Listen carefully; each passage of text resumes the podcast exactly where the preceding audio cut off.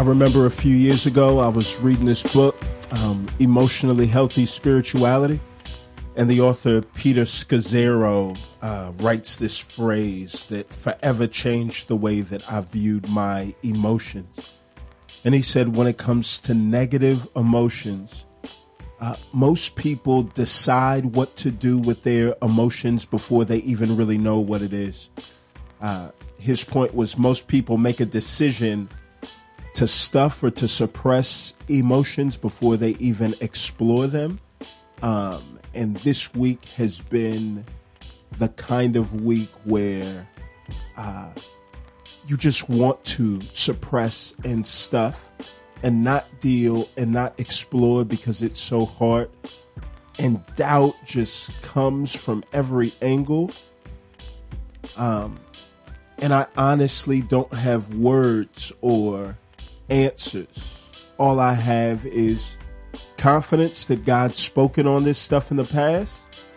I'm reminded that I'm not the first person to go through this. And if you're doubting, you're not the first person to go through it either. So I just went back in the archives and uh, brought something that I hope will give a little bit of encouragement for you today as we're reminded of um, somebody that I think everybody else looked up to at the time, the uh, John the Baptist and how he found himself uh, doubting God as he experienced himself on the wrong side of an unjust justice system. Um, be encouraged by how our Lord and Savior treats doubt for those of us that are in the most depressing situations.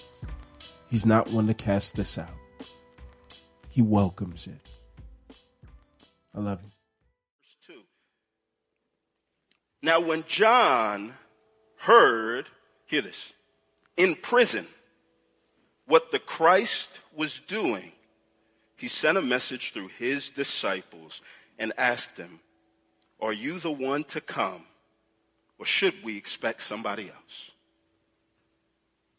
John the Baptist, the man who Jesus looked and said, Look, the scriptures prophesied that he would come to testify about me. Later on in this passage, Jesus is going to say, listen, there is no greater prophet than John. He looks and he says, uh, Jesus, I'm doubting that you are, like, are you really the one to come or should we be searching for somebody else? The very first thing that I want to say is this look, here's the thing about doubt doubt often finds us when we find ourselves in unexpected hard times. John prophesied that Jesus would come, that he would do what God had said that he would do. His prophecy was that the Messiah would come and what you see in Matthew 3, what he says is this world is set right. And you have to remember his prophecy is this. The axe is at the root. The Messiah is going to come. Vengeance and judgment. God's going to come down and he's going to get all the bad guys and set things right. And Jesus is right here. And then the very next scene, do you know what we find out? John is arrested and thrown in jail by the bad guys. And do you know what Jesus does when he finds out John is in jail, thrown there by the bad guys? He leaves the town that John is in so that he doesn't get thrown in the jail by the bad guys. And what Jesus does is he spends time not bringing vengeance, he spends his time healing, eating dinner being the life of the party. There's no more wine. Christ came through. He turned all of this into wine. And what John's saying is, wait a minute, wait a minute. I expected something else of this God. And now I find myself here in this hard time. You understand this because like you've been there. You know what it's like to expect God to do something good, and it seems like he's doing good for everybody else. He's painting the, uh, his goodness on a canvas that's not yours. And what you start to find is this, look, doubt and depression kind of feel like this like middle school couple. Where you find one, the other one is sure to follow. Just there. It's hard to escape it. Hard, hard times don't, don't convince us that God is bad. What hard times do is they just make us curious about God's goodness. It just makes us wonder, did I really make the right decision in following Think about it. Go back in your life and think about the times where your doubt of God was the greatest. And I think if we zoomed in on those times and kind of widened the scope of things and we looked at what was starting to go on in your life, I would guarantee it's probably at a time where your life was just in the pits.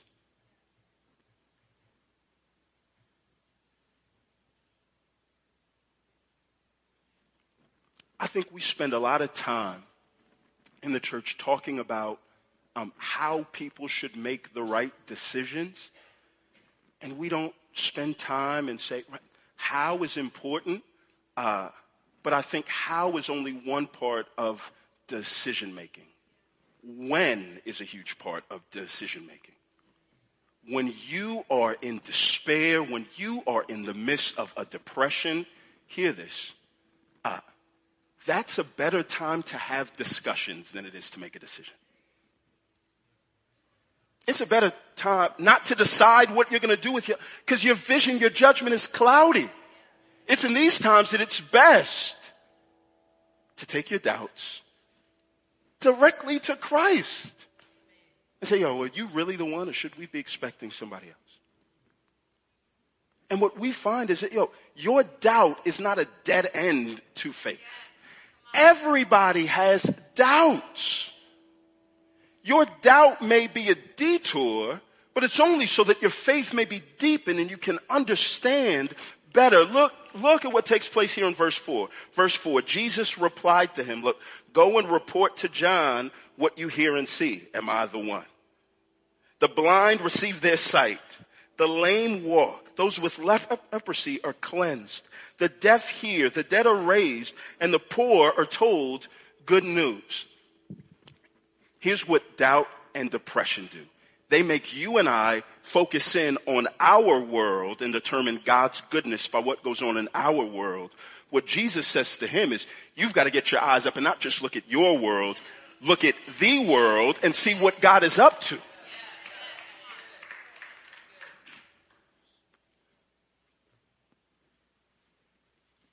And what I love about this is after Jesus says this, look here in verse 7. As these men were leaving, Jesus began to speak to the crowds about John. And then what he does from verse 7 to 15 is hear this. He defends John. Jesus doesn't do what I would have done. If I'm Jesus and I'm out here working and somebody comes and says, uh, are you the one? I'd be like, am I the one? Peter. They said, am I the one? Peter, tell them what you see. No, no. Bartimaeus, tell them what you see. What did they used to call you? Blind Bartimaeus. What do they call you now? Bartimaeus. Why? Because I gave you sight. I'd be sitting here, am I the one? And then as they left, I would have kept on. James, tell him what I did. Am I the one? Hear this. Listen to what Jesus does with his doubt.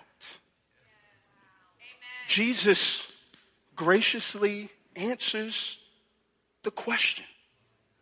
And then from verse 7 to 15, what he's doing is he's reassuring them no, no, hey, Listen, John did have doubt, but John is still who he claimed to be. His role as a prophet, his usefulness to God is still just as useful. And he does this, hear this. He speaks to the crowd about John, I think to help them see that, you know, doubt doesn't make you any less useful. It's recorded here in the pages of scripture, I think, to help all of us see. Doubt doesn't make you any less useful. It's natural. It's to be expected. So it is no wonder in the past seven years, you can go back to Trayvon Martin's murder in 2012, the election of Donald Trump in 2016, Philando Castile Alton Sterling being murdered. And all these injustices starting to come to light. And for people who have been uh, affected by them to say, man, this is really hard for me. I am really doubting all these things that I know about God. God, are you really the one or should we be expecting somebody else? If that's you in here, look, what you don't need is condemnation.